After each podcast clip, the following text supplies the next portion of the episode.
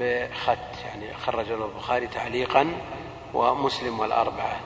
ومعروف أن مثل هؤلاء لا يعتمد عليهم ومسلم والبخاري لم يعتمدا على مثل هؤلاء وإنما يخرجون لهم في المتابعات.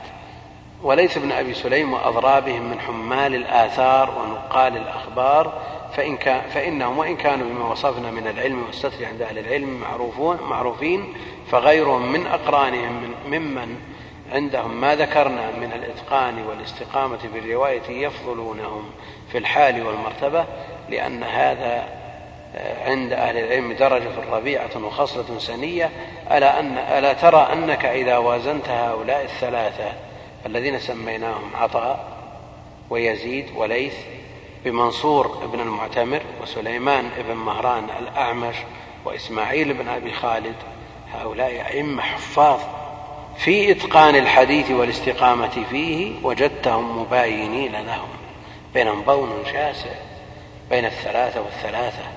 وجدتهم مباينين لهم لا يدانونهم. لا شك عند أهل العلم بالحديث في ذلك للذي استفاض عندهم من صحة حفظ الثلاثة الذين ذكرهم آخرا منصور والأعمش وإسماعيل وإتقانهم لحديثهم وأنهم لم يعرفوا وأنهم لم يعرفوا مثل ذلك الحفظ والضبط والإتقان من مثل عطاء ويزيد وليث. وفي مثل مجرى هؤلاء إذا وازنت بين الأقران. يعني إذا وازنت بين الرواة من الطبقة الواحدة وجدت من الفروق بينهم ما تجد. فابن ابن عون مثلا ابن عون وأيوب السختياني وإذا وازنت بين ابن عون وهو عبد الله بن عون إمام ثقة حافظ فاضل.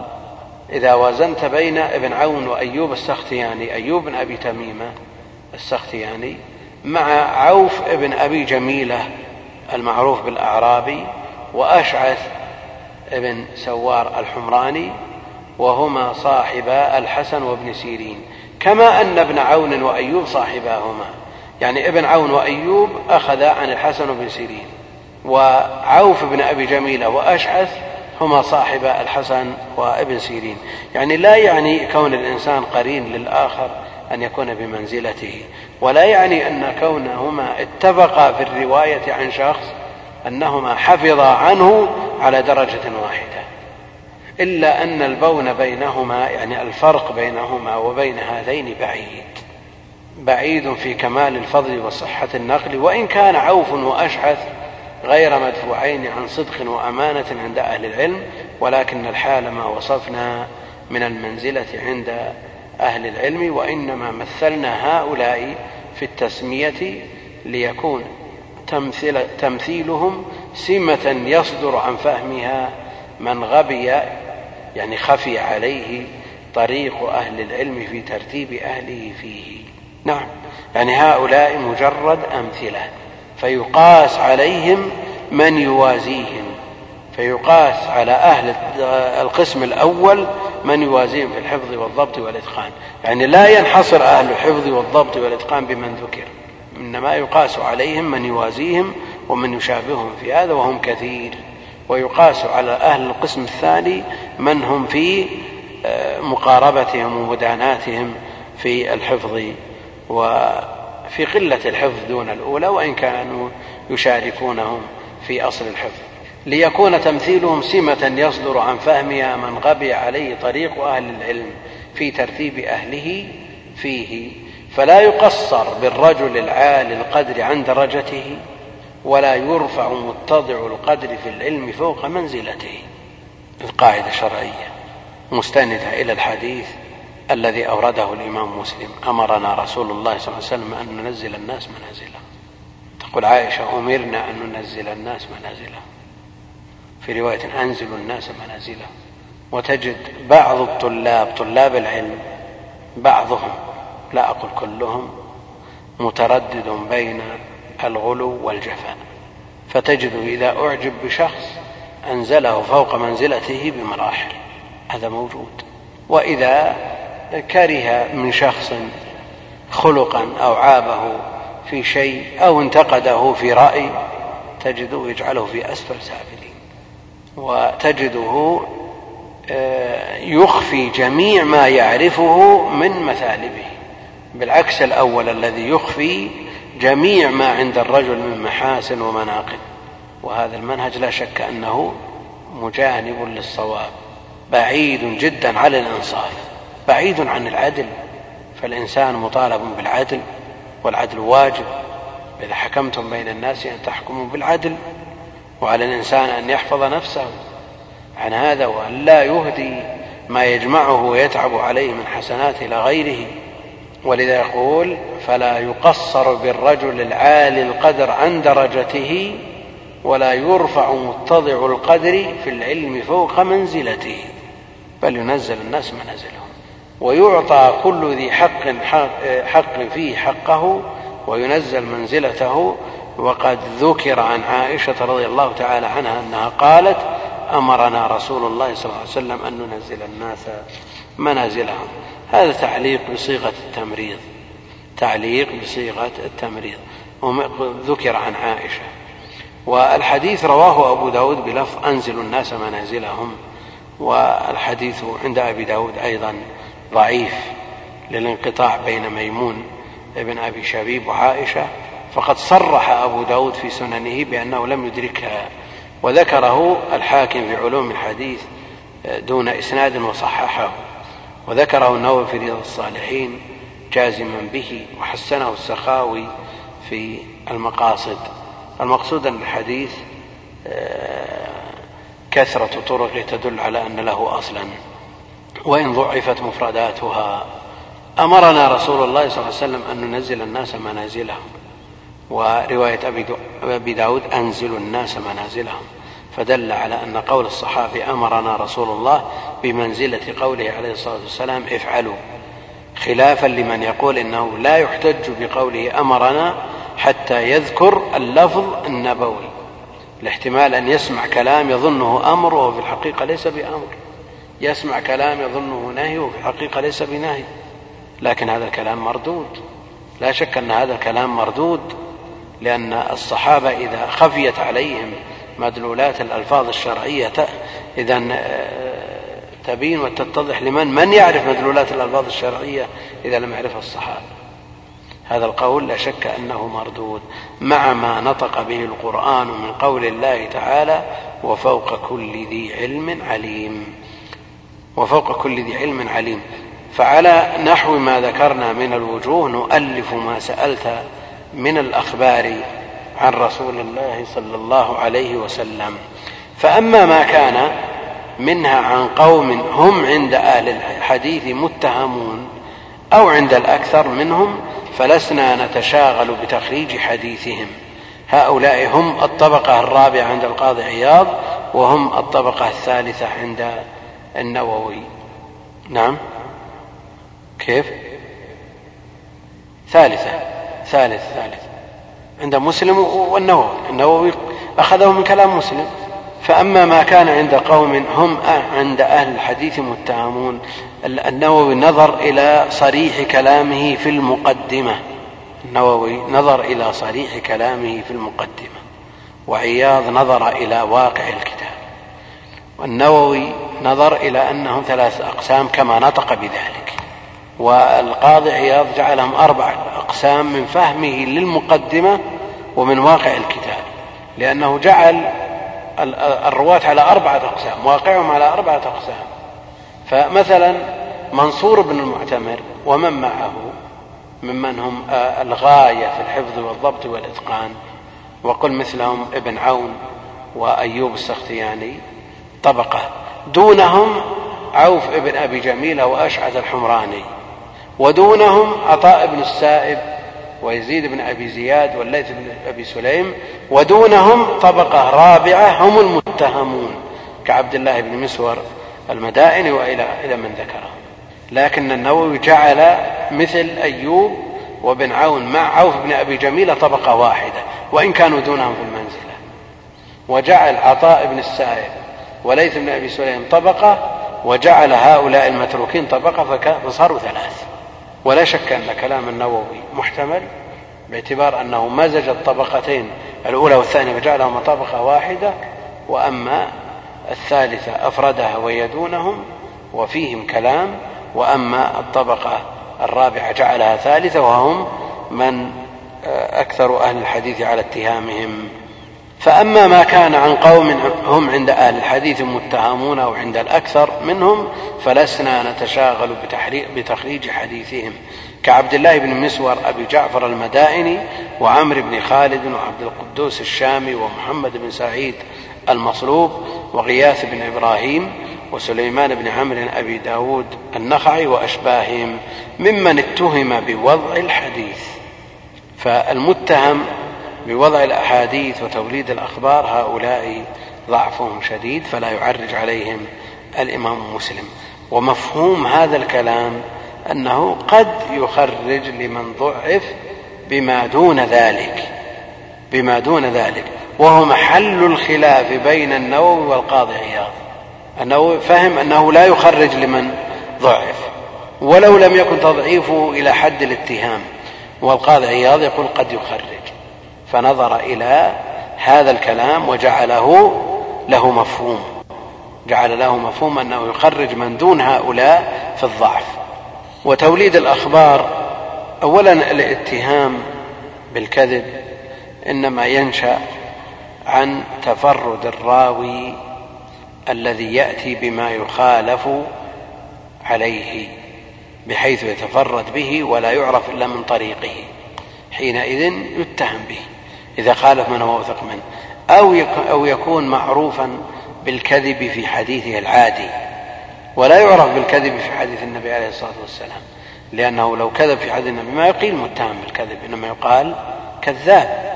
ممن اتهم بوضع الأحاديث وتوليد الأخبار وكذلك من الغالب على حديثه المنكر. وكذلك من الغالب على حديثه المنكر أو الغلط يقول أمسكنا أيضا عن حديثهم. أمسكنا أيضا عن حديثهم. ثم قال رحمه الله تعالى وعلامة المنكر في حديث المحدث أن تعرض روايته أو رواياته على روايات الحفاظ.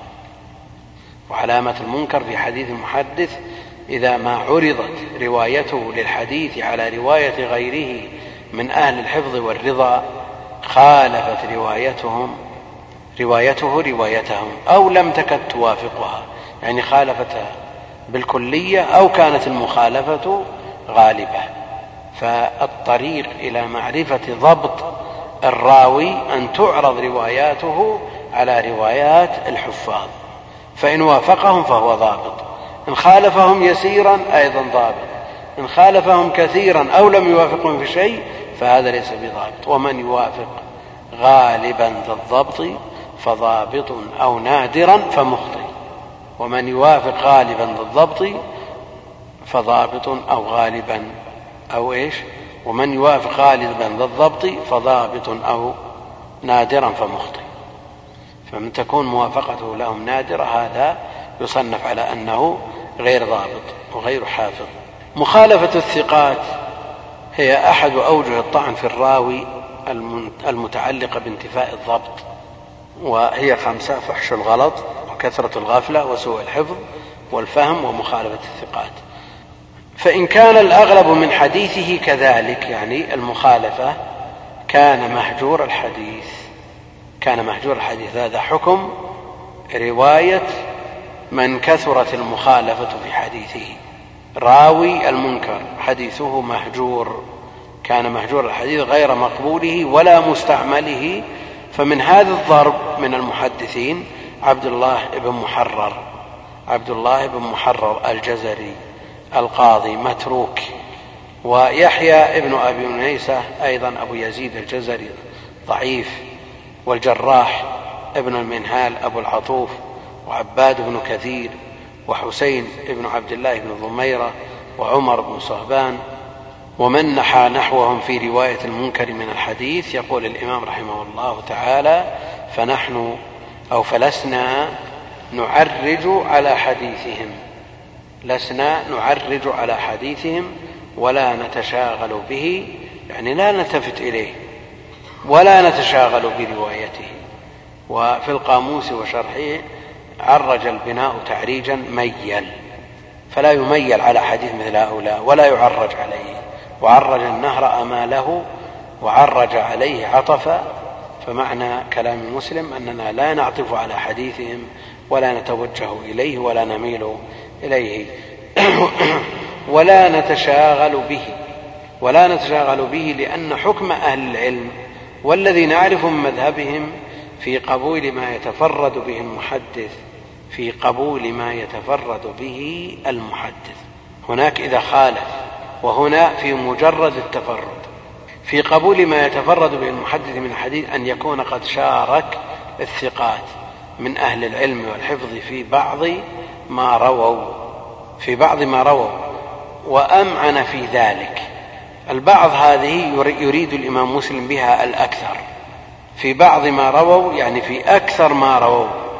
في أكثر روايته بدليل قوله وأمعن في ذلك يعني بالغ في ذلك وجد في ذلك وأمعن في ذلك على الموافقة لهم. فإذا وجدنا فإذا وجد كذلك فإذا وجد كذلك ثم زاد بعد ذلك شيئا ليس عند أصحابه أولا إذا وجدناه وافق الحفاظ وأمعن في موافقتهم حكمنا عليه بأنه ضابط ولا مخطئ؟ ضابط. إذا هو ثقة. ثقة. زيادته ثم زاد بعد ذلك شيئا ليس عند أصحابه قبلت زيادته. قبلت زيادته. وهذا الإطلاق من مسلم رحمه الله تعالى يوافق قول من يقول بقبول زيادة الثقات مطلقا. قبلت زيادته. وعرفنا أن الحكم للقرائن. قد تقبل بالقرائن وقد ترد بالقرائن وهذا هو قول الكبار من الحفاظ. وعليه صنيعهم وجروا على ذلك. قبلت زيادته فأما من تراه يعمد أن يروي عن مثل الإمام الزهري في جلالته وكثرة أصحابه الحفاظ المتقنين لحديثه وحديث غيره أو لمثل هشام بن عروة وحديثهما عند أهل العلم مبسوط مشترك أي يشترك الجميع في معرفته منشور بين الناس ليس فيه خفاء لكونهم مكثرين من الرواية. حديثهم مبسوط منشور يعني يشترك الجميع في معرفته يعني حديث الزهري وحديث هشام بن عروة يخلو منه ديوان من دواوين الإسلام. حديث آه، آه، الزهري أو حديث هشام بن عروة لا يخلو ديوان. من دواوين الإسلام المعروفة إلا وفيه من حديث الزهري وحديث هشام بن عروة. هذا مشهور.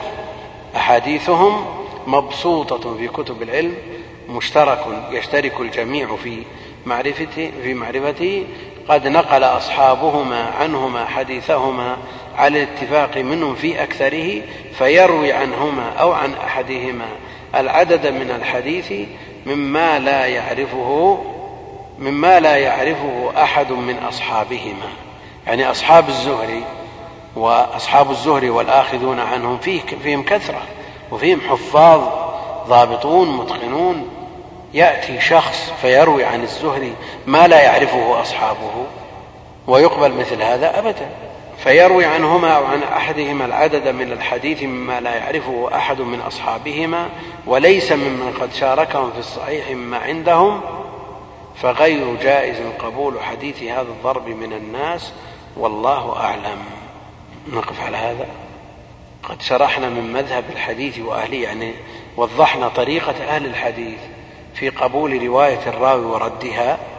بعض ما يتوجه به من أراد سبيل القوم يعني من أراد أن يقلد القوم من أراد أن يحاكي القوم من أراد أن يسلك مسلك القوم من أراد أن يعبر طريقهم وسبيلهم ووفق لها يعني يفهم ما ذكرناه ويطبق عليه فإنه حينئذ يوفق لأنه سلك السبيل الصحيح والطريق الصحيح والسبيل والطريق بمعنى واحد وهما يذكران ويؤنثان.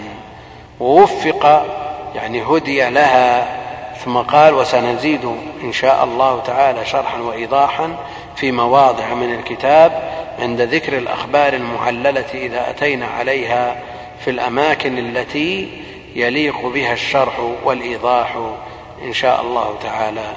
والله أعلم. وصلى الله وسلم وبارك على عبده ورسوله نبينا محمد وعلى آله وصحبه أجمعين. قال رحمه الله تعالى وبعد يرحمك الله فلولا الذي رأينا من سوء صنيع كثير ممن نصب نفسه محدثا فيما يلزمهم من طرح الأحاديث الضعيفة والروايات المنكرة وتركهم الاقتصار على الأخبار الصحيحة المشهورة ممن نقل مما نقله الثقات المعروفون بالصدق والأمانة بعد معرفتهم وإقرارهم بألسنتهم أن كثيرا مما يقذفون به إلى الأغبياء من الناس هو مستنكر. ومنقول عن قوم غير مرضيين ممن ذم الرواية عنهم أئمة أهل الحديث مثل مالك مثل مالك بن أنس وشعبة وشعبة بن الحجاج وسفيان بن عيينة ويحيى بن سعيد القطان وعبد الرحمن بن مهدي وغيرهم من الأئمة. لما سهل علينا الانتصاب لما سألت من التمييز والتحصيل.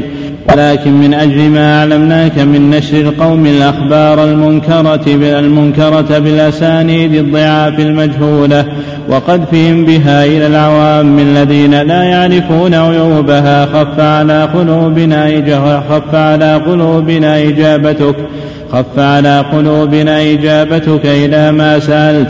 واعلم وفقك الله تعالى أن الواجب على كل أحد عرف التمييز بين صحيح الروايات وسقيمها وثقات الناقلين لها من المتهمين ألا يروي منها إلا ما عرف صحة مخارجه ألا يروي منها إلا ما عرف صحة مخارجه والستارة في ناقليه وأن يتقي منها ما كان عن أهل التهم والمعاندين من أهل البدع والدليل على الذي والدليل على أن الذي قلنا من هذا هو اللازم دون ما خالفه قول الله تعالى ذكره.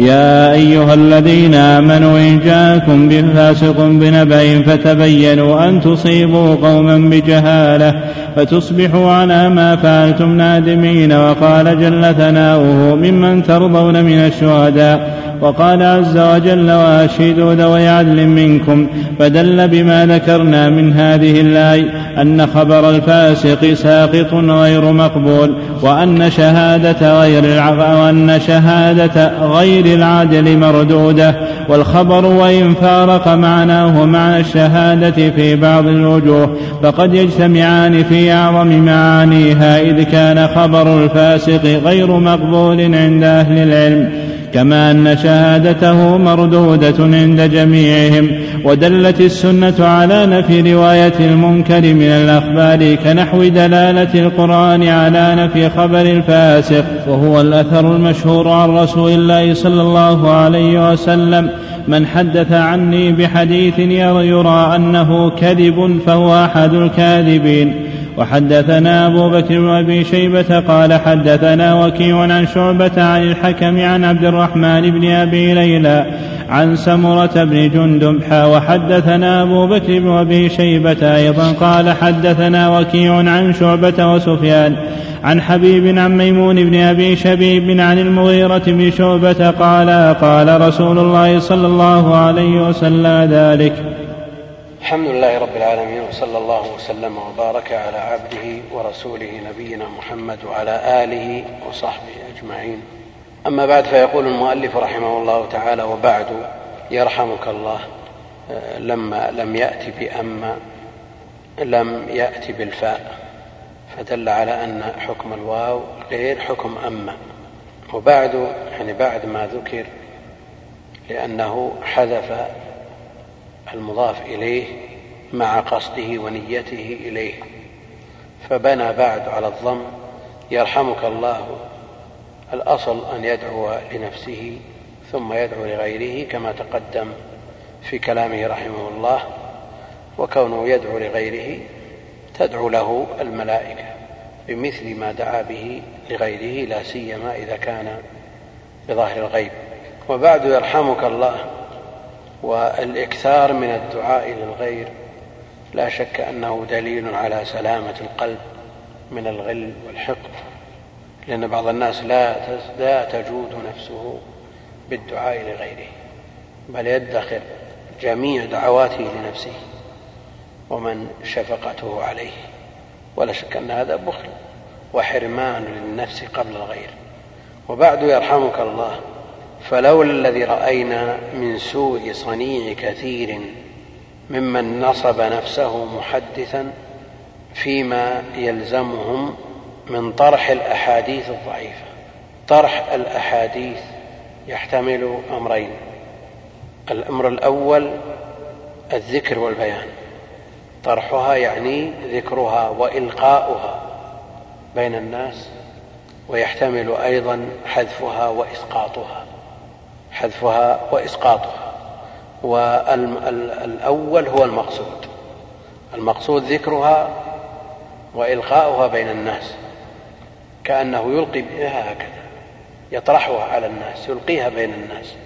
من غير تمحيص ومن غير تدقيق ومن غير تثبت والأول هو المقصود ومنه قول الإمام البخاري في صحيحه باب طرح الإمام المسألة على أصحابه ليختبر ما عندهم. يعني طرح إلقاء المسألة. وهنا طرح الأحاديث إلقاء الأحاديث. يعني الفرق بين المعنيين الطرح بمعنى الذكر والإلقاء تطرحها بين يديك وأمامك لمن أمامك من الناس. والطرح الثاني بمعنى الحذف والإسقاط أنك تلقيها خلفك. فيشتركان في المعنى إلا أن المقصود مختلف. والمعنى الأول هو المراد هنا. فالإمام مسلم رحمة الله عليه ينعى على من يلقي الأحاديث الضعيفة بين عامة الناس ممن نصب نفسه محدثا فيما يلزمهم من الفساد من بسبب طرح هذه الأحاديث الضعيفة والروايات المنكرة. ولا شك أن من يلقي بالأحاديث الضعيفة عند من لا يميز أنه غاش لا سيما إذا كان يعرف ضعفها. وإن كان لا يعرف ضعفها فالأمر متوقف على لفظ ومعنى الحديث الآتي. من حدث عني بحديث يرى أنه كذب. وبهذا نعرف المسؤولية. الملقاة على المعلمين وعلى الخطباء حينما يلقون بأحاديث لا يعرفون صحتها من ضعفها على عامة الناس وعلى آحاد الطلاب.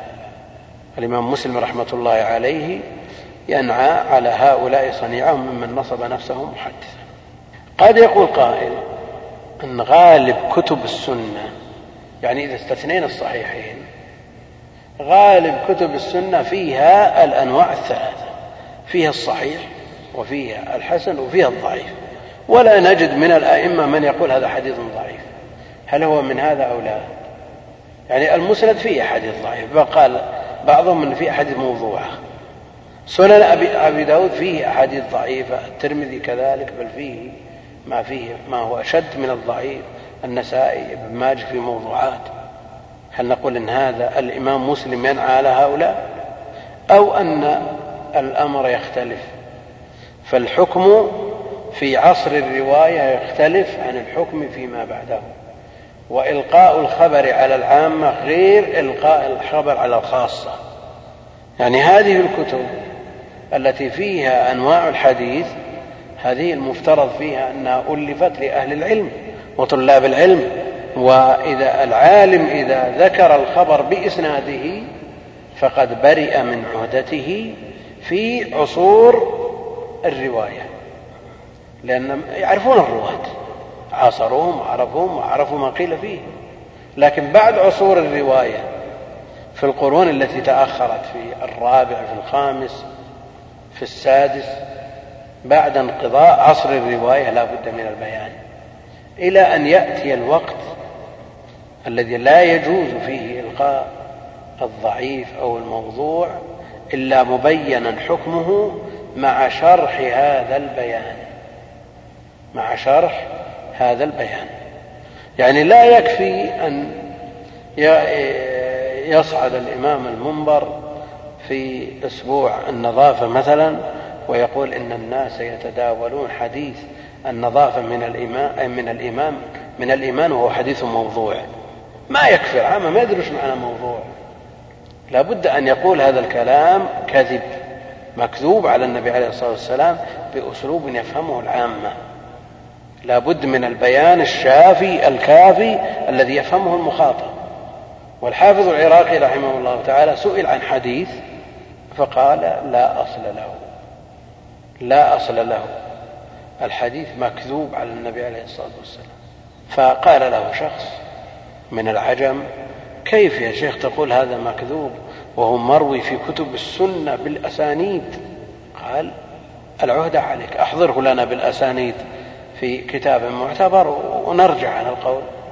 فأحضره من الغد من كتاب الموضوعات لابن الجوزي.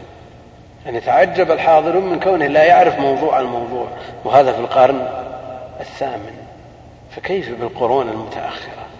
التي تلوثت الأفكار ومسخت كثير من من الفطر والاصطلاحات قلبت والموازين آه، غيرت. فلا بد من البيان المناسب للمخاطب بحيث لا يبقى في ذهنه أدنى لبس.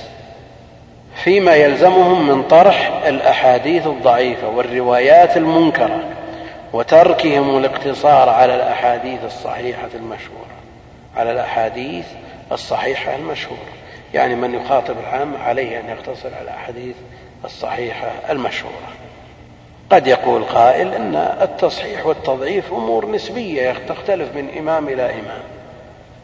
فلو أن شخصا إمام مسجد آه، قرأ على الناس في صحيح الترغيب مثلا.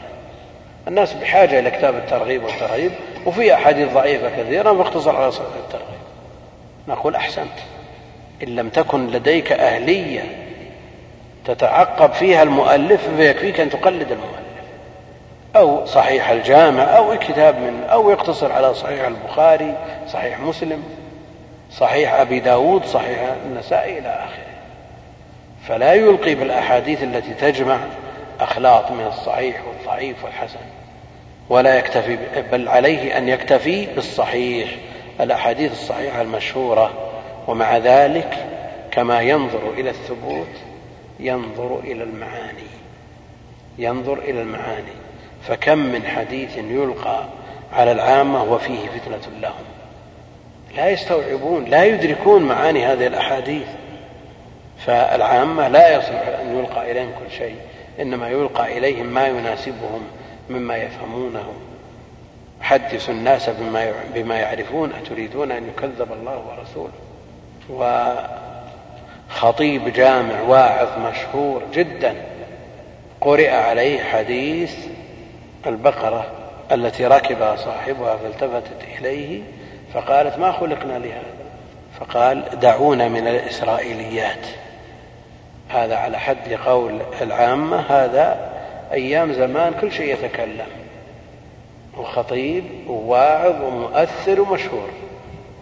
فقلت له ما رأيك إذا كان الحديث في الصحيح في البخاري؟ ويقول الرسول عليه الصلاة والسلام آمنت بهذا أنا وأبو بكر وعمر. فإلقاء مثل هذه الأحاديث إذا كان مثل هذا يستنكر مثل هذه الأحاديث فكيف عامة الناس؟ فينتقى لهم ما يناسبهم وما ينفعهم. ما يناسبهم وما ينفعهم. نعم إن ربوا على التسليم. وقيل لهم هذه الأحاديث ثابتة قال لهم من يقتنعون به. ما كل شخص يخاطبهم بعد ويقتنعون بكلامه. فلا شك أن الإلقاء لهذه الأحاديث التي تفوق عقولهم إذا ألقاها من يقتنعون به وأثبت لهم أنها ثابتة وعليكم الرضا والتسليم بجميع ما جاء عن الله ورسوله لا شك أن هذا نوع من البيان ويكفي. لكن شريطة أن يكون ممن يقتنعون به. العامة ليس كل أحد يقتنعون به. لا سيما من ينتسب إلى العلم في هذه الأزمان. لأنه وجدوا سمعوا اختلاف واضطراب في فتاوى في عمل. هذا يقول مباح هذا يقول حرام وهذا كذا. خف ميزان أهل العلم عندهم. أيضا كون العمل قل عند من بعض من ينتسب إلى العلم. أيضا العامة أدركوا علماء عباد. ثم يأتون ويدركون من ينتسب إلى العلم ولو كثر كلامه ما يقتنعون به. ولو زاد علمه ما يقتنعون به ويرونه في كل الصلوات في طرف الصف. وأحد الناس يسبقونه إلى آه، القرب من الإمام. فلا شك أن العامة يثقون بمن يقترن علمه بعمله. لأن العلم يصدق لأن العمل يصدق العلم. وإذا كان جاء في صحيح مسلم جاء شخص من العراق ليسأل ليسأل فسأل عن ابن عمر فدل عليه فقال جئت من كذا أريد أن أسألك. قال عليك بابن عباس. قال ذاك رجل مالت به الدنيا ومال بها. يعني ابن عباس ما هو مثل ابن عمر. ابن عمر زاهد. ابن عباس يعني يزاول كثير من المباحات. لا يتخطى ذلك إلى مكروهات أو شبهات. حاشا وكلا.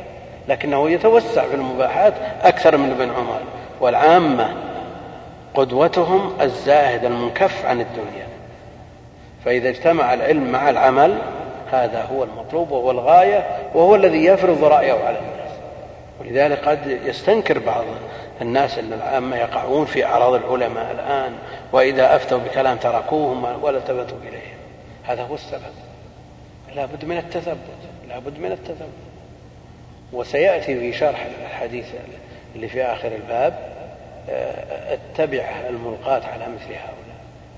وتركهم الاقتصار على الأحاديث الصحيحة المشهورة مما نقله الثقات المعروفون بالصدق والأمانة بعد معرفتهم وإقرارهم بألسنتهم أن كثيرا هم يقرون ويعترفون أن كتبهم وما يلقونه في قصصهم أن فيه الصحيح والضعيف والحسن.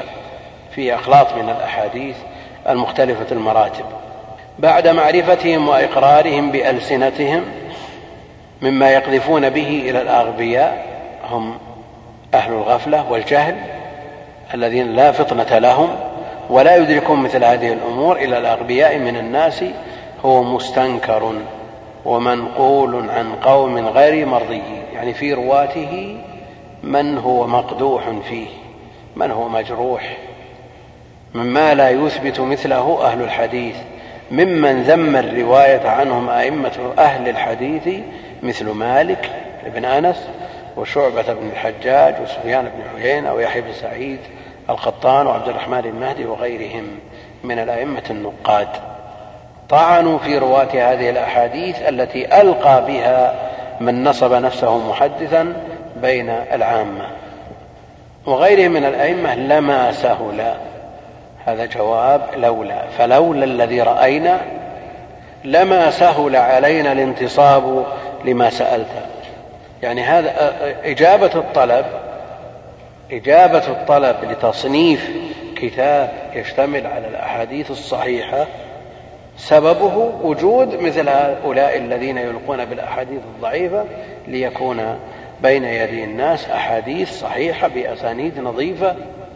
ولا شك أن هذا من الإمام رحمة الله عليه علاج لما يحدث أو لما حدث في وقته. وعندنا مشاكل كثيرة تحتاج إلى علاج من المصلحين. وتجدون بعض المصلحين يحاول. ف الآن هذا الكتاب علاج للمشكلة التي أوردها.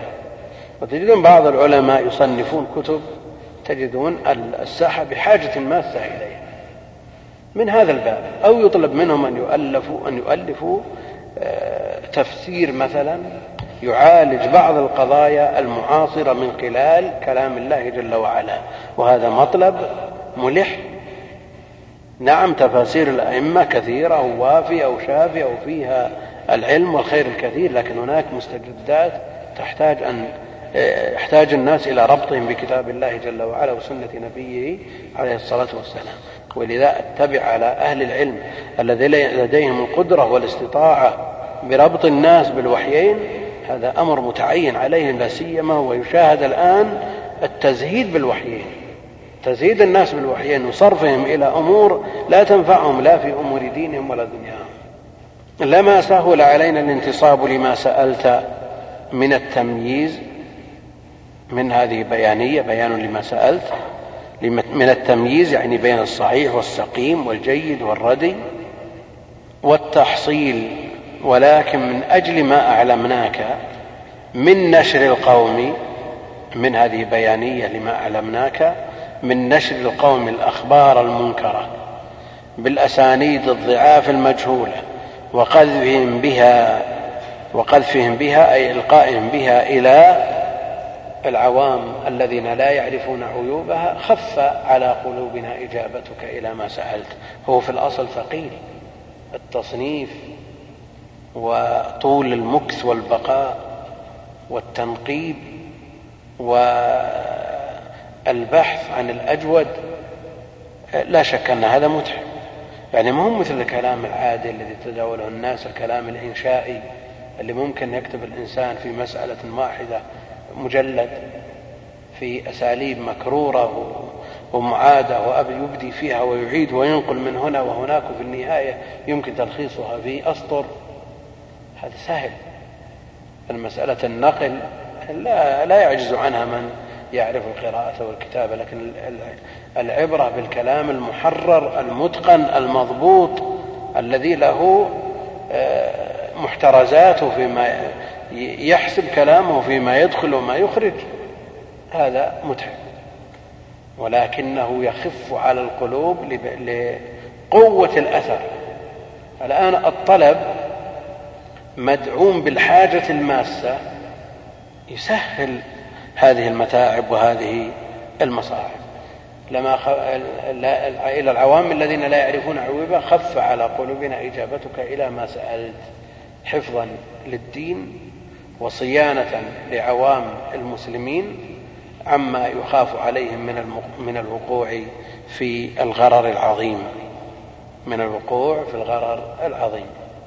واعلم وفقك الله تعالى أن الواجب واعلم وفقك الله تعالى أن الواجب على كل أحد عرف التمييز بين صحيح الروايات وسقيمها وثقات الناقلين لها من المتهمين أن لا يروي منها إلا ما عرف صحة مخارجه.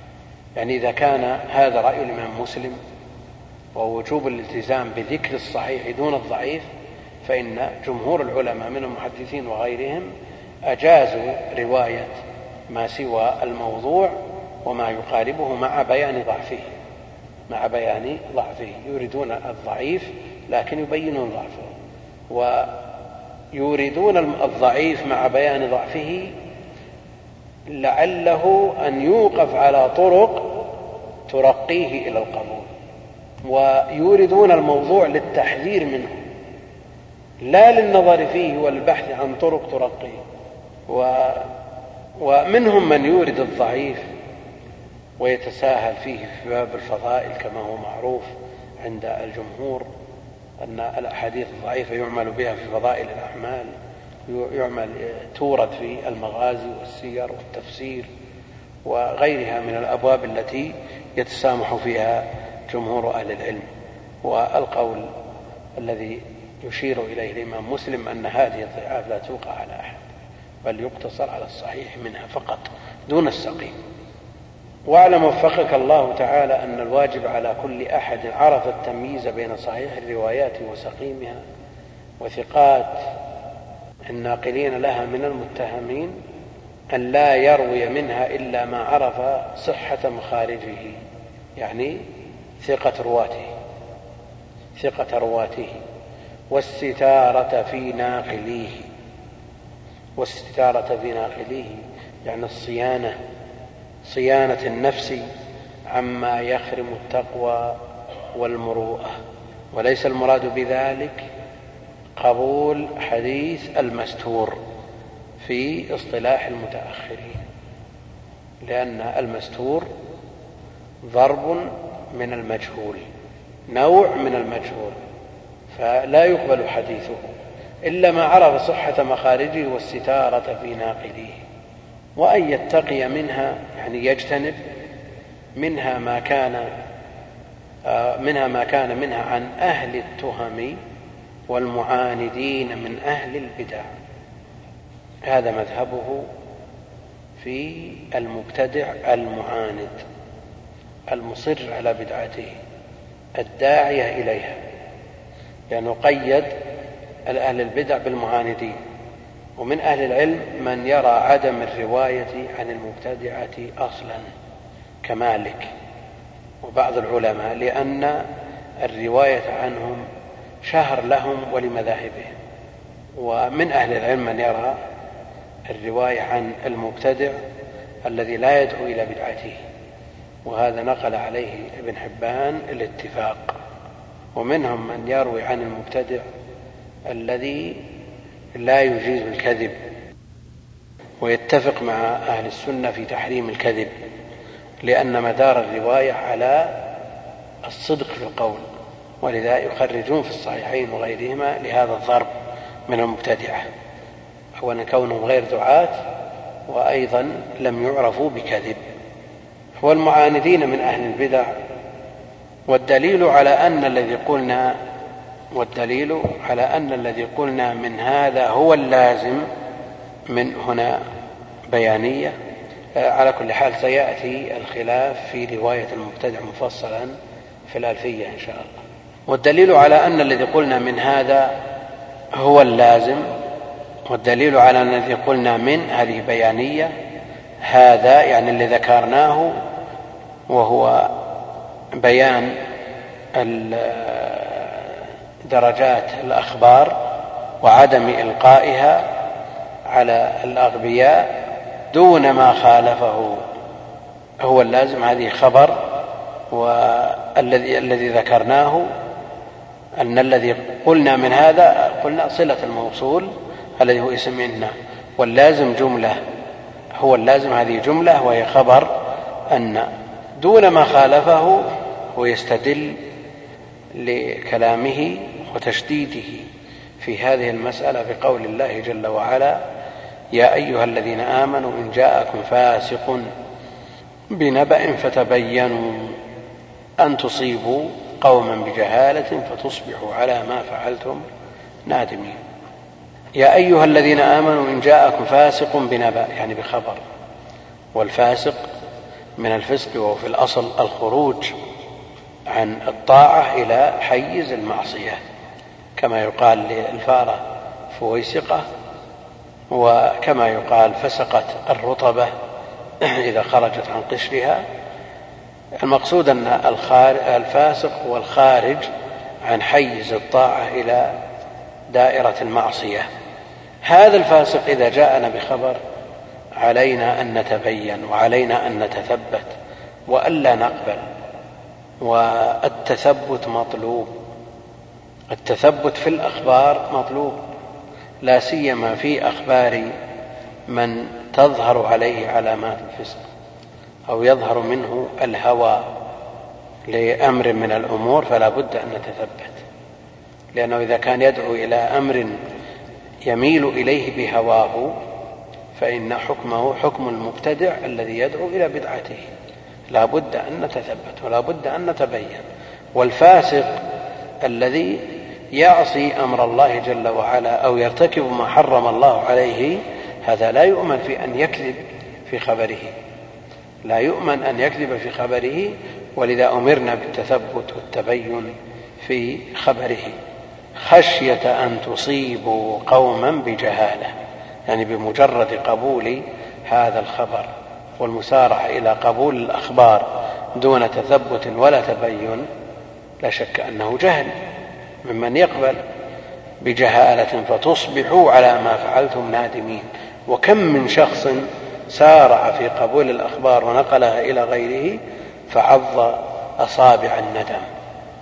إمام مسجد في طريق في طريق يصلي معه أناس في هذا الوقت لا يتكررون مرة ثانية. صلى معه المغرب جموع امتلأ المسجد لأنه في طريق قريب من سوق فأعلم بعد الصلاة أن الشيخ الفلاني توفي وسوف يصلون عليه في مكان ما توفي. سمع خبر. كيف يصحح مثل هذا الخبر؟ هذا سببه العجلة في قبول الأخبار. فلا بد من التثبت. ثم بين بعد ذلك بين لأناس ما يدرون وش يقول. ما عندهم الخبر الأصلي لكي ينقض. فمثل هذا لا شك. هذا هذا في خبر أمره يعني سهل بالنسبة لأمور الدين. بعض الناس ينقل فتاوى عن بعض أهل العلم إما لخطئه في فهمها أو لخطأ ناقلها وآفة الأخبار رواتها فينقلها على الخطأ لأنه فهم من من حدثه أو من حدثه فهم ممن آه، سمع منه آه، على غير وجه الصواب. ولذا يقرر أهل العلم أن الأخبار التي تشاع ولو كثر ناقلوها أنها لا تفيد العلم. لا تفيد العلم. ولو كثر ناقلوها ما لم تستند إلى حس. فالنبي عليه الصلاة والسلام لما آل من نسائه حلف. آل من نسائه شهرا واعتزل في المشروبة شاع في المدينة أن النبي عليه الصلاة والسلام طلق نساءه. وقد يكون هذا الخبر من مغرض. أشاع في الناس أن النبي عليه الصلاة والسلام طلق نساءه وهذه الإشاعة وجد قبول من جميع الناس. لماذا؟ لأنه ما دام اعتزل ووجد خبر يعني مبرر لهذا الاعتزال والناس كثير منهم إذا سمع شيء لا بد أن يوجد له مبرر. سمع خبر لا بد أن يوجد له ما يبرره مما يمكن قبوله عند الناس. يجد رواج لكلامه ويجد شيء يتحدث به في المجالس. وهذه غاية عند كثير من الناس. أن يشيع خبر ويقبل منه ويتحدث قال فلان وفعل فلان. شاع في المدينة أن النبي عليه الصلاة والسلام طلق نساءه واجتمع الناس حول المنبر ودخل عمر رضي الله تعالى عنه مغضبا وسأل الناس هل طلق النبي صلى الله عليه وسلم نساءه؟ قالوا نعم. فاستأذن على النبي عليه الصلاة والسلام فلم يؤذن له واستأذن ثانية لم يؤذن ثم استأذن ثالثة فأذن له وتحدث مع النبي عليه الصلاة والسلام ساعة ثم قال له أطلقت نساء قال لا. الآن لو أن شيخ من المشايخ عنده دروس فحصل له ظرف في يوم من الأيام ما جاء للدرس. فقال بعض الطلاب الشيخ منع من التدريس. كثير من الطلاب يمشي عندهم هذا منع من التدريس. كثير من الطلاب لا سيما وقد شحن كثير منهم ببعض الأمور واستشربت نفوسهم إلى وأيضا من شفقتهم على شيخهم يصدقون هذا الخبر مباشرة. كثير منهم مثل هذه الإشاعة التي فيها أن النبي عليه الصلاة والسلام طلق نساءه. يعني له هناك قرائن قد تدل عليها. وقد يكون هذا الشيخ الذي يشيع أنه منع له شيء من المواقف أو في كلام شيء من الصراحة فتجد الكلام مقبول عند الناس. إذا وجد له شيء من الأصل يستند إليه. لكن هذا الكلام الذي أشيع لا يستند إلى حس. يعني ما الذي أشاع ما وقف على الخبر على حقيقة الخبر. ما في أحد سمع من النبي عليه الصلاة والسلام أنه طلق نساء لكنها إشاعة وجدت رواج وقبول وواكبت هذه العزلة فانطلت على الناس حتى أن عمر رضي الله تعالى عنه غلب على ظنه أنه أن هذه الإشاعة صحيحة الناس مجتمعون النبي اعتزل وكلهم حول المنبر وفي هناك اختلاط في الآراء وتداول كلام طويل عريض. يعني الناس هم الناس. لكن ذلك الجيل يختلف عن هذا الجيل بالتزامه بأحكام الدين وفيهم من فيهم من المنافقين ممن يروج هذه الإشاعات.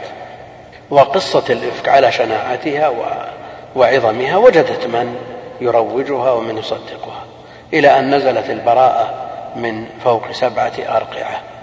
نعم. هذه الرواية في قصة امتحان الإمام البخاري ستأتي في المقلوب إن شاء الله تعالى.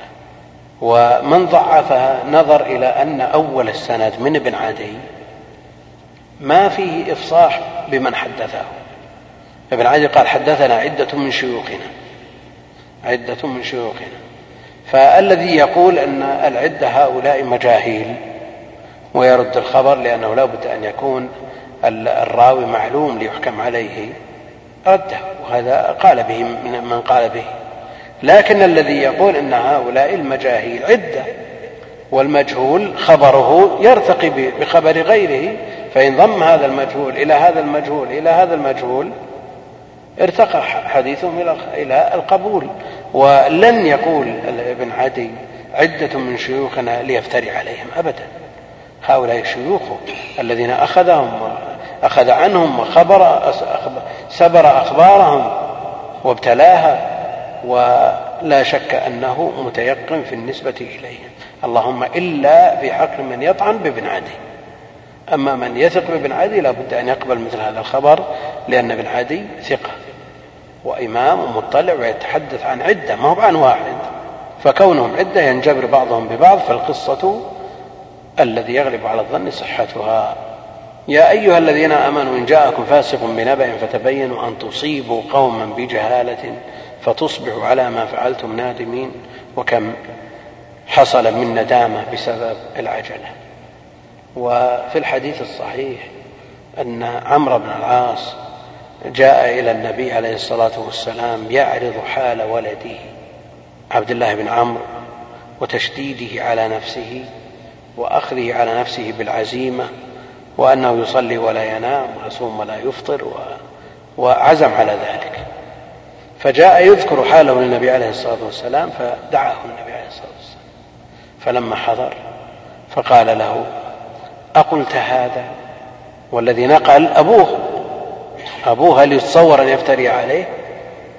صحابي لا يمكن أن يفتري على غيره فضلا عن أن يفتري على ولده. لكن هذا فيه تربية لكل من سمع أن يتثبت. لكل من سمع أن يتثبت. فعلينا أن نتثبت وعلينا أن نتبين لا سيما في الظروف التي نعيشها. كم من إنسان رمي بالعداوة من قوس واحد من من جمع من طلاب العلم والسبب في ذلك إشاعة لا تثبت عنه. فليتنا إذا سمعنا عن فلان من الشيوخ أنه أفتى بكذا أو قال كذا أننا نتثبت نذهب لنسأله عن حكم هذه المسألة أو ما رأيك بمن يقول كذا؟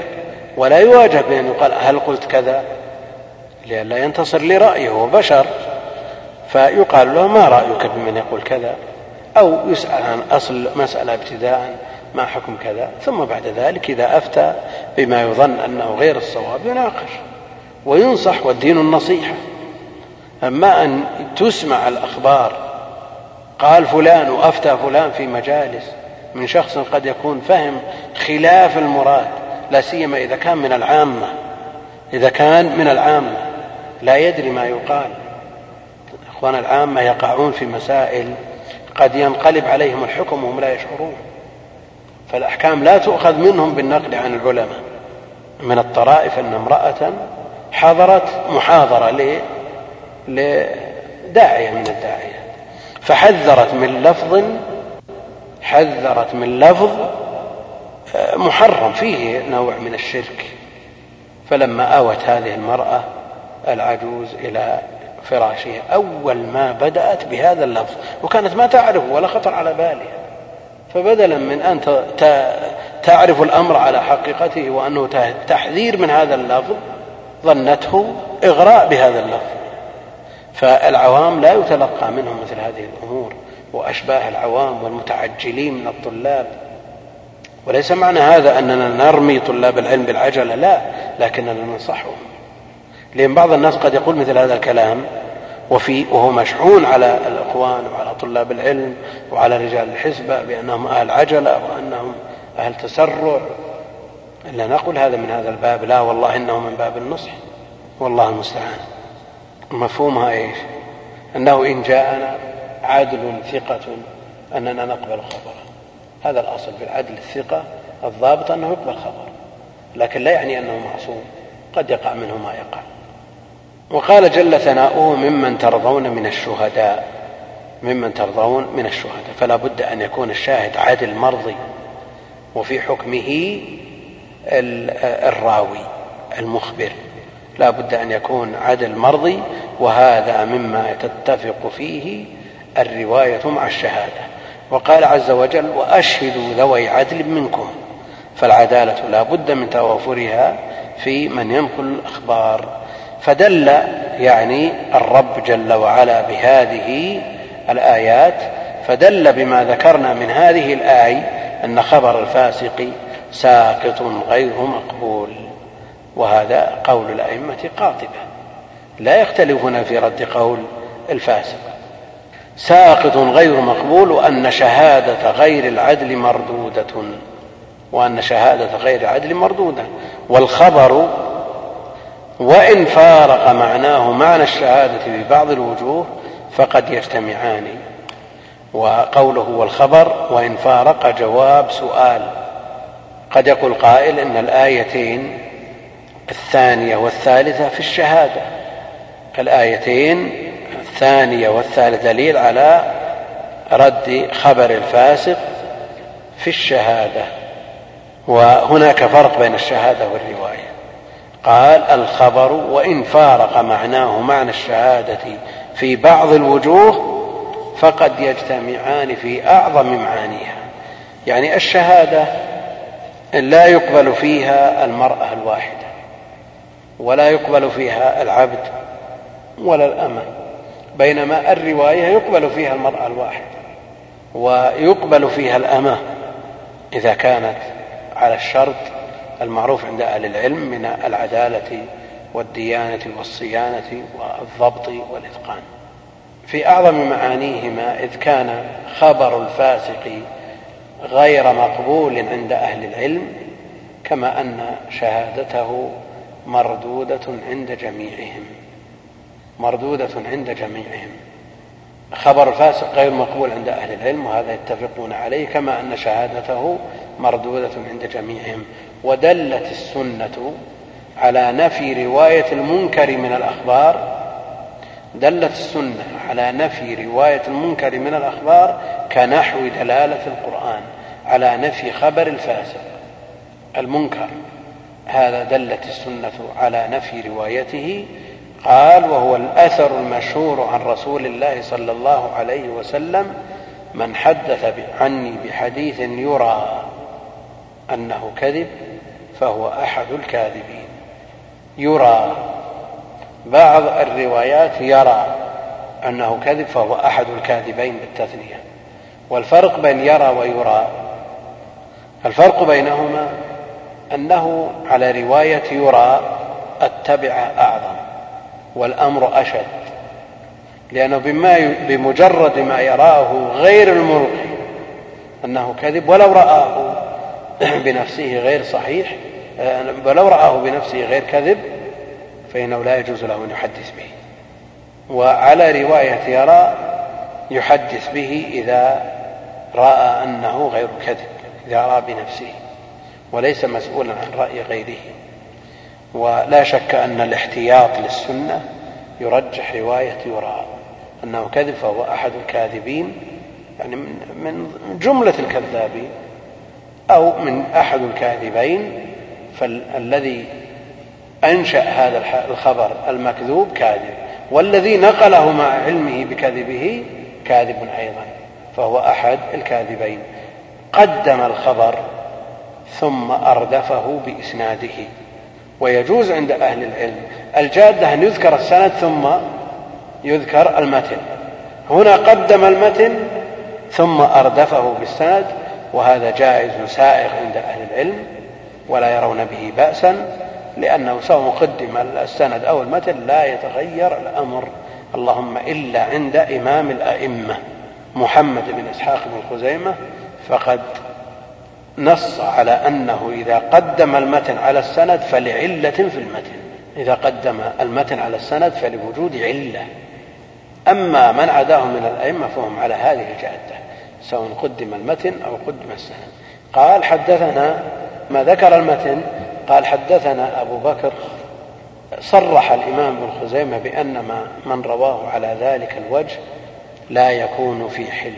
يعني أن أنه إذا قدم المتن ثم جاء شخص لينقل الخبر عن ابن خزيمة ليس في حل أن يقدم السند لأن ابن خزيمة لا يفعل ذلك إلا لعلة قال حدثنا أبو بكر بن أبي شيبة قال حدثنا وكيع عن شعبة عن الحكم عن عبد الرحمن عن عبد الرحمن بن أبي ليلى عن سمرة بن جندب حاء وحدثنا هذه حاء التحويل. والإمام مسلم مكثر منها أحيانا يذكر في السند الواحد الحاء خمس مرات. وتوجد في البخاري على قلة. وقد يختلف استعمال البخاري لها عن استعمال مسلم وليس هذا موضع آه، بسطها إنما لها آه، مواضع لبحثها. حا وحدثنا أبو بكر بن أبي شيبة أيضا. قال حدثنا وكيع عن شعبة وسفيان عن حبيب بن ميمون ابن أبي شبيب عن المغيرة بن شعبة قال قال رسول الله صلى الله عليه وسلم قال الضمير يعود إلى سمرة وإلى المغيرة. وحديث سمرة أخرجه أيضا أحمد في المسند وابن ماجه. وحديث الترمذي رواه أيضا أحمد في المسند والترمذي وقال في الباب عن علي. الترمذي قال وفي الباب عن علي وسامرة وحديث علي أخرجه ابن ماجه فالحديث مروي عن جمع من الصحابة وله طرق يثبت بها يثبت بها. ونقول هذا الكلام حينما نورد طرق لحديث مثل هذا الحديث لا لأن الحديث في صحيح مسلم ويحتاج إلى ترقية فننتبه لهذا. لا نحتاج إلى أن نخرج الحديث من طرق لنرقي هذا الخبر. لأنه في صحيح مسلم. لا لأن هذا الحديث في مقدمة مسلم وشرط مسلم الذي ينطبق عليه شرط الصحة عند الإمام مسلم هو ما كان في مضمون الكتاب لا في المقدمة. المقدمة فيها أحاديث فيها كلام. وما صح فيها لا قد لا يرتقي إلى شرطه في الصحيح. فننتبه لهذا. إذا خرجنا حديث من مقدمة مسلم من الغش للقارئ أن نقول أخرجه مسلم. بل لا بد أن نقول أخرجه مسلم في المقدمة. أي كلهم يشرون لا بد من التنصيص. أخرجه مسلم المقدمة. واقع الحديث في المقدمة يختلف. ولعلنا نكتفي بهذا. والله أعلم. صلى الله وسلم وبارك على عبده ورسوله نبينا محمد. الحمد لله رب العالمين وصلى الله وسلم وبارك على عبده ورسوله نبينا محمد وعلى آله وصحبه أجمعين. قال الإمام مسلم رحمه الله تعالى وحدثنا أبو بكر بن ابي شيبة قال حدثنا غندر عن شعبة حا وحدثنا محمد بن مثنى وابن بشار قال حدثنا محمد بن جعفر قال حدثنا شعبة عن منصور عن ربعي بن حراش أنه سمع علي رضي الله عنه يخطب قال قال رسول الله صلى الله عليه وسلم لا تكذبوا علي فإنه من يكذب علي يلج النار. وحدثني زهير بن حرب قال حدثنا إسماعيل يعني بن علية عن عبد العزيز بن صهيب عن أنس بن مالك رضي الله عنه أنه قال إنه ليمنعني أن أحدثكم حديثا كثيرا أن رسول الله صلى الله عليه وسلم قال من تعمد علي كذبا فليتبوى مقعده من النار. وحدثنا محمد بن عبيد الغبري قال حدثنا أبو عوانة عن أبي حصين عن أبي صالح عن أبي هريرة رضي الله عنه قال من كذب علي متعمدا فليتبوى مقعده من النار. وحدثنا محمد بن عبد الله بن نمير قال حدثنا أبي قال حدثنا سعيد بن عبيد قال حدثنا علي بن ربيعة. قال حدثنا علي بن ربيعة الوالبي قال أتيت المسجد والمغيرة أمير الكوفة فقال فقال المغيرة سمعت رسول الله صلى الله عليه وسلم يقول إن كذبا علي ليس ككذب على أحد فمن كذب علي متعمدا فليتبوأ مقعده من النار. وحدثني علي بن حجر السعدي قال حدثنا علي بن مسهر قال أخبرنا محمد بن قيس الأسدي عن علي بن ربيعة الأسدي عن المغيرة بن شعبة عن النبي صلى الله عليه وسلم بمثله ولم يذكر أن كذب إن إن كذبا علي ليس ككذب على أحد.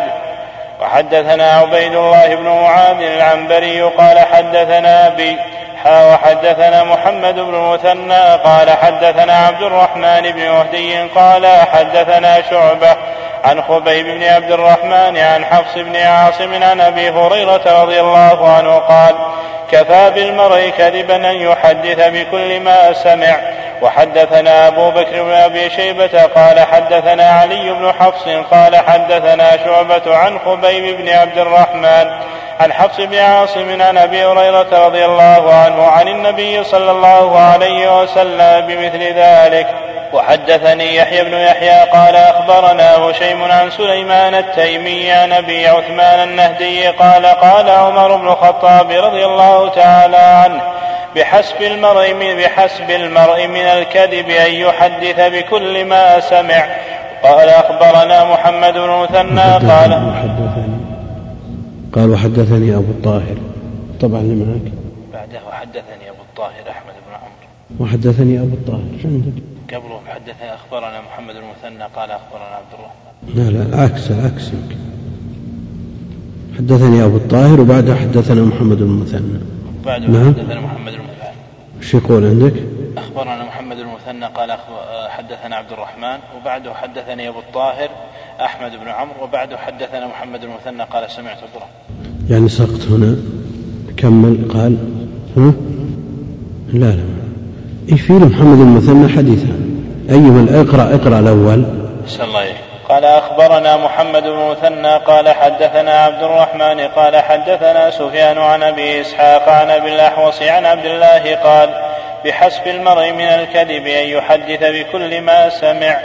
وحدثني أبو الطاهر أحمد بن عمرو بن عبد الله بن عمرو بن سرح قال أنبان بن وهب قال قال لي مالك اعلم أنه ليس يسلم رجل حدث بكل ما سمع ولا يكون إماما أبدا وهو يحدث بكل ما سمع.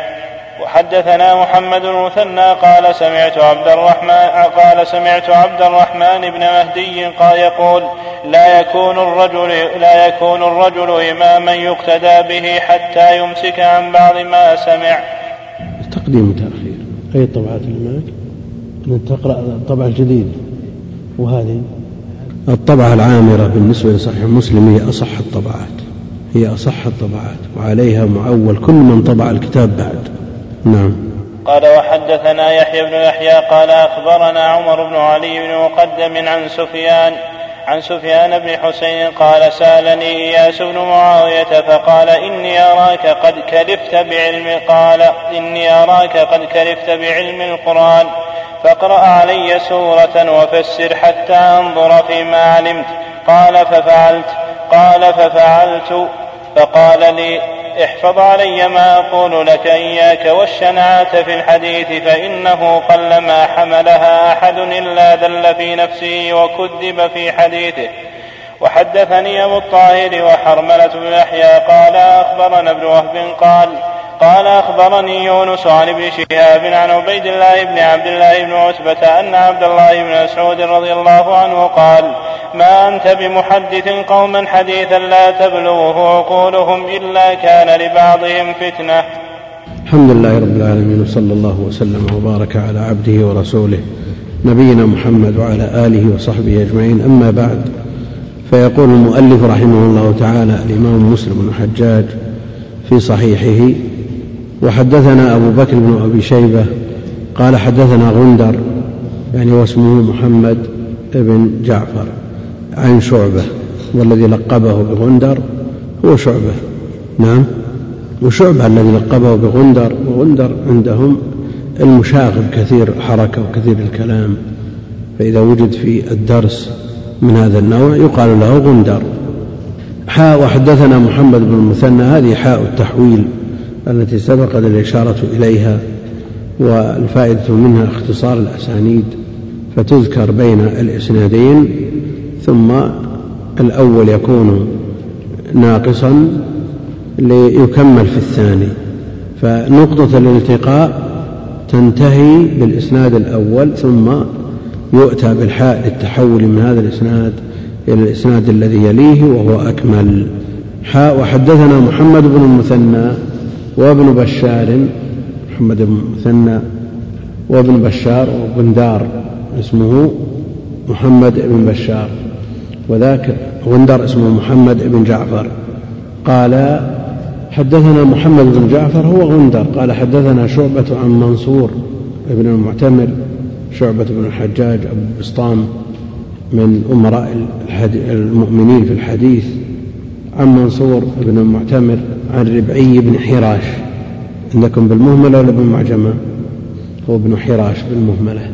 وضبطه المنذري في مختصر سنن أبي داود الجزء السادس صفحة 124 بكسر الخاء المعجمة وفتح الراء وبعد الألف شين بكسر الخاء المعجمة. ولا أعلم أحدا وافقه على هذا. إنما الكل يقولون بالمهملة. نعم. عنده خراش. بدل حراش خراش. بكسر الخاء المعجمة وفتح الراء وبعد الألف شين لا لا. الربعي بن حراش أنه سمع عليا رضي الله عنه يخطب قال قال رسول الله صلى الله عليه وسلم لا تكذبوا علي فإنه من يكذب علي يلج النار. وحديث علي مخرج في البخاري مخرج في البخاري. هل نستطيع أن نقول الحديث علي متفق عليه؟ ومخرج في البخاري. ومخرج في مقدمة صحيح مسلم. لكن إسناد المسلم في المقدمة هو إسناده في في صلب الكتاب. فهل نقول أخرجه البخاري ومسلم في المقدمة؟ أو نقول الحديث متفق عليه؟ هو إذا كان الحديث في المقدمة فليس شرطه شرط الصحيح. لا يلزم مسلم بشرطه في الصحيح أن يكون موجودا في المقدمة ولذلك يروي بعض الأحاديث على ما سيأتي وما تقدم فيها ما فيها. أمرنا أن ننزل الناس منازلهم هذا مضاعف عند أهل العلم موجود في مقدمة مسلم. فلا يلزم من توافر شرطه. والآن السند أو الأسانيد التي روى بها مسلم هذا الحديث هي أسانيد في صلب الكتاب. ومثل هذا لا مطمع ما لا مطعن فيه ولا مغمز وإن أشير إلى أنه مخرج في مقدمة مسلم مع أنه مخرج في صحيح البخاري وأشير إلى أن الحديث متواتر في اللفظ باللفظ والمعنى فهذا لا يمكن أن يقدح بمثل هذا الحديث. أنه سمع عليا رضي الله عنه يخطب قال قال رسول الله صلى الله عليه وسلم لا تكذبوا علي فإنه من يكذب علي يلج النار من شرطية يكذب فعل الشرط مجزوم. يلج النار جواب الشرط مجزوم أيضا. محرك بالكسر لالتقاء الساكنين. ثم قال وحدثني زهير بن حرب قال حدثنا إسماعيل يعني ابن علية إسماعيل بن إبراهيم وينسب لأمه علية وكان يغضب من نسبته إليها. وكان الإمام أحمد يقول إسماعيل الذي يقال له ابن علية هو لا يعرف إلا بأمه لا يعرف إلا بها فلا بد من ذكرها ليتميز عن غيره ولكونه يكره هذه النسبة يتورع الإمام أحمد عن نسبته إليها فيضيف ذلك إلى غيره الذي يقال له ابن علي فيبرأ من العهدة. عن عبد العزيز بن صهيب عن أنس بن مالك أنه قال إنه ليمنعني. أن أحدثكم حديثا كثيرا أن رسول الله صلى الله عليه وسلم قال من تعمد علي كذبا فليتبوأ مقعده من النار. وحديث أنس أيضا مخرج في البخاري مخرج في البخاري. ثم بعد هذا قال الإمام رحمه الله تعالى وحدثنا محمد بن عبيد الغبري. قال حدثنا أبو عوانة. أبو عوانة اسمه إيش؟ الوضاح بن عبد الله اليشكري. وغير أبي عوانة صاحب المستخرج أبو عوانة الإسفرايني غيره لأن هذا متأخر له مستخرج على صحيح مسلم وهذا متقدم لم يدركه مسلم. الوضاح بن عبد الله اليشكري عن أبي حصين بفتح الحاء المهملة وليس له في الصحيحين نظير ومن عداه حصين بضم الحاء وبصر الصاد كما قال ذلك الشراح. عن أبي حصين عن أبي صالح عن أبي هريرة. أبو صالح اسمه إيش؟ ذكوان. ها؟ السمان. نعم. عن أبي صالح عن أبي هريرة قال قال رسول الله صلى الله عليه وسلم من كذب علي متعمدا فليتبوأ مقعده من النار. وأيضا حديث أبي هريرة مخرج في البخاري. قال وحدثنا محمد بن عبد الله بن نمير قال حدثنا أبي قال حدثنا سعيد بن عبيد قال حدثنا علي بن ربيعة قال أتيت المسجد. والمغيرة أمير الكوفة. يعني والحال الواو هذه واو الحال والجملة حالية.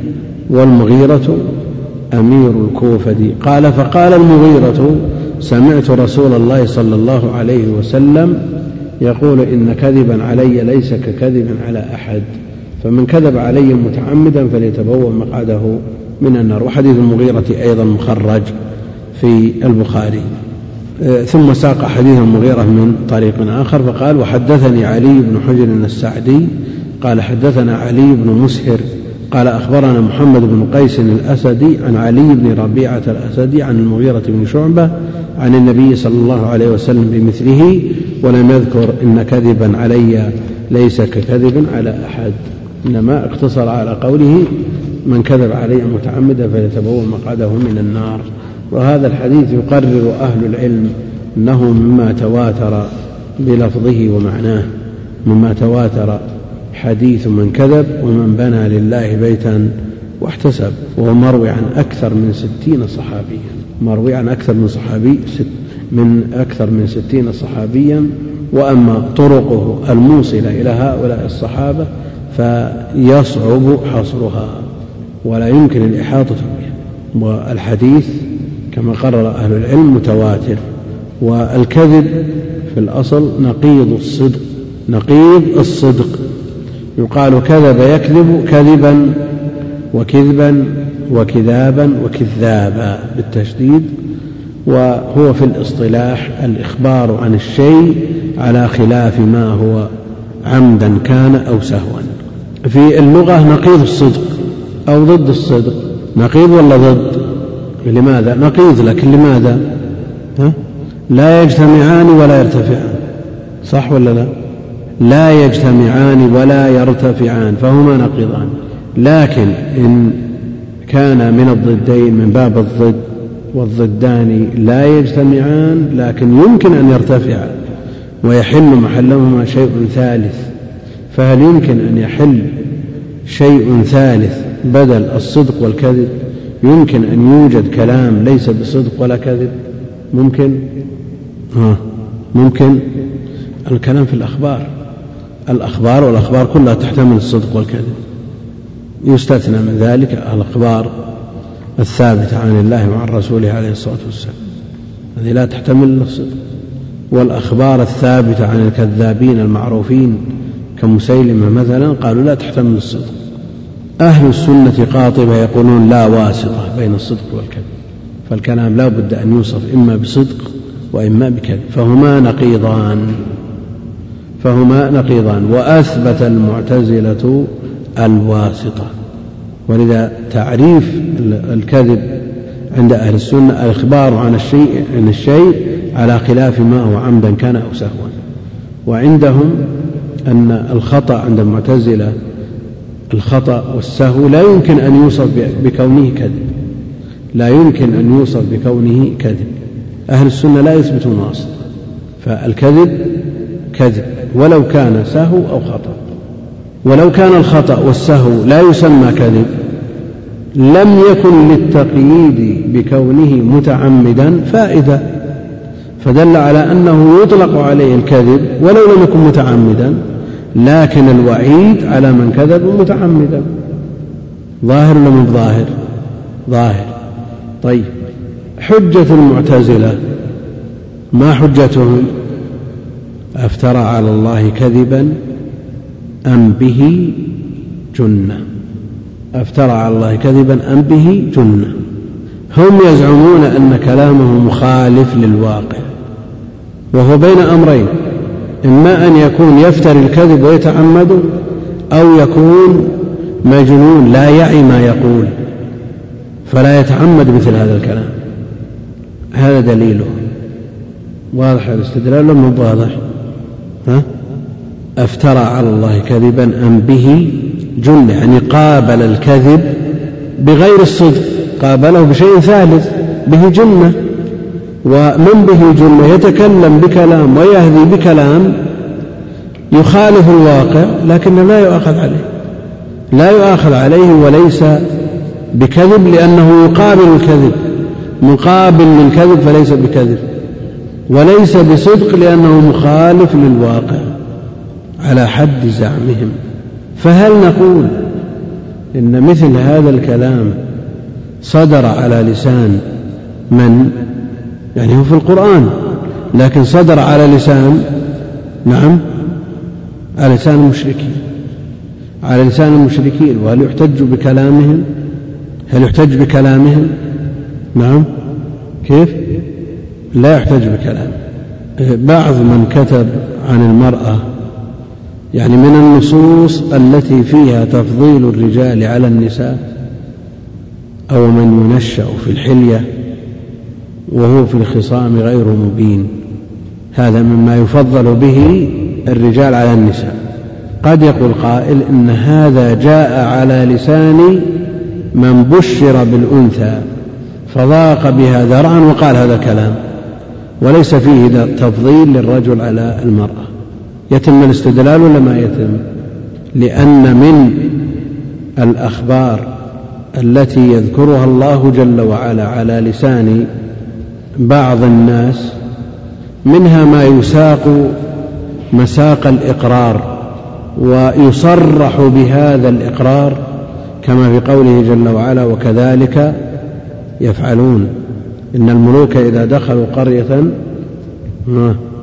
نعم وجعلوا أهلها أذلة أعزة وجعلوا إيش؟ نعم أعزة أهلها أذلة وكذلك يفعلون. هذا إقرار بالتصريح. ومنه ما هو ما يجيء فيه الإقرار مما يفهم من السياق مما يفهم من السياق. وتؤيده النصوص الأخرى كالآية التي في سياق تفضيل الرجل على المرأة. نصوص الكتاب والسنة كلها تدل على هذا. لكن هل في النصوص ما يدل على تأييد قول المشركين افترى على الله كذبا أم به جنة؟ ليس فيما يدل. إذا لا يثبت به استدلال لا يثبت به استدلال. وفي الحديث حديث الباب تقييد الكذب بالعمد وترتيب الوعيد الشديد على العمد يدل على أن هناك كذب لا عن عمد. فالكذب الذي هو في الأصل خطأ أو صدر عن صاحبه سهوا هو كذب لمخالفته الواقع لكنه لا إثم فيه. لا يترتب عليه الوعيد لأن صاحبه غير متعمد. الإخبار عن الشيء على, ما على خلاف ما هو عمدا كان أو سهوا هناك صور متضمنة للإخبار عن الشيء على خلاف ما هو عليه. عمدا مثل المناظرات. مناظرات يعقدها أهل العلم على لسان من لا يتكلم. وينسبون إليه الكلام. مثلا مناظرة بين علم التفسير وعلم الحديث. هل هذا صحيح ولا مطابق للواقع ولا غير مطابق؟ غير مطابق للواقع. هل هذا كذب ولا ليس بكذب؟ هو داخل في حد الكذب. يجوز ولا ما يجوز؟ يعني أجازه بعض العلماء للمصلحة الراجحة. للمصلحة الراجحة.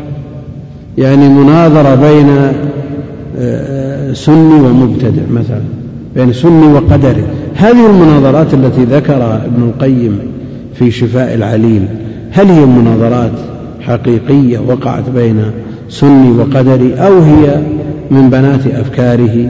رحمه الله تعالى ليوضح المسألة بطريقة المناظرة. والمناظرة لا شك أنها تشد القارئ فالمناظرات أجازها أهل العلم وإن كانت في الأصل مخالفة للواقع. المقامات مطابقة للواقع ولا مخالفة؟ الحريري يقول حدث الحارث بن همام قال ما في شيء اسمه الحارث بن همام وإنما هو صاغها بلسانه من بنات أفكاره وذكر فيها محاورات ومقاولات بين أناس سماهم ولا وجود لهم هذا كذب لأنه كلام يخالف الواقع جاء على خلاف الواقع. فهو كذب. يجوز ولا ما يجوز؟ أجازه بعض العلماء للمصلحة الراجحة. الكذب للإصلاح أجيز لما يترتب عليه من مصلحة. كذب الرجل على زوجته يجوز لما يترتب عليه من التأليف وهكذا. فليس كل كذب يخالف الواقع يأثم قائله وإن كان الأصل في الكذب أنه يهدي إلى الفجور. والفجور يهدي إلى النار نسأل الله العافية. وقد تكفل النبي عليه الصلاة والسلام لمن ترك الكذب وإن كان مازحا. إذا الكذب نقيض الصدق ولا واسطة بينهما والكذب الإخبار عن الشيء على خلاف ما هو في الواقع ويشمل ذلك العمد والسهو. وهناك من صور الكذب ما أباحه أهل العلم لمصلحته الراجحة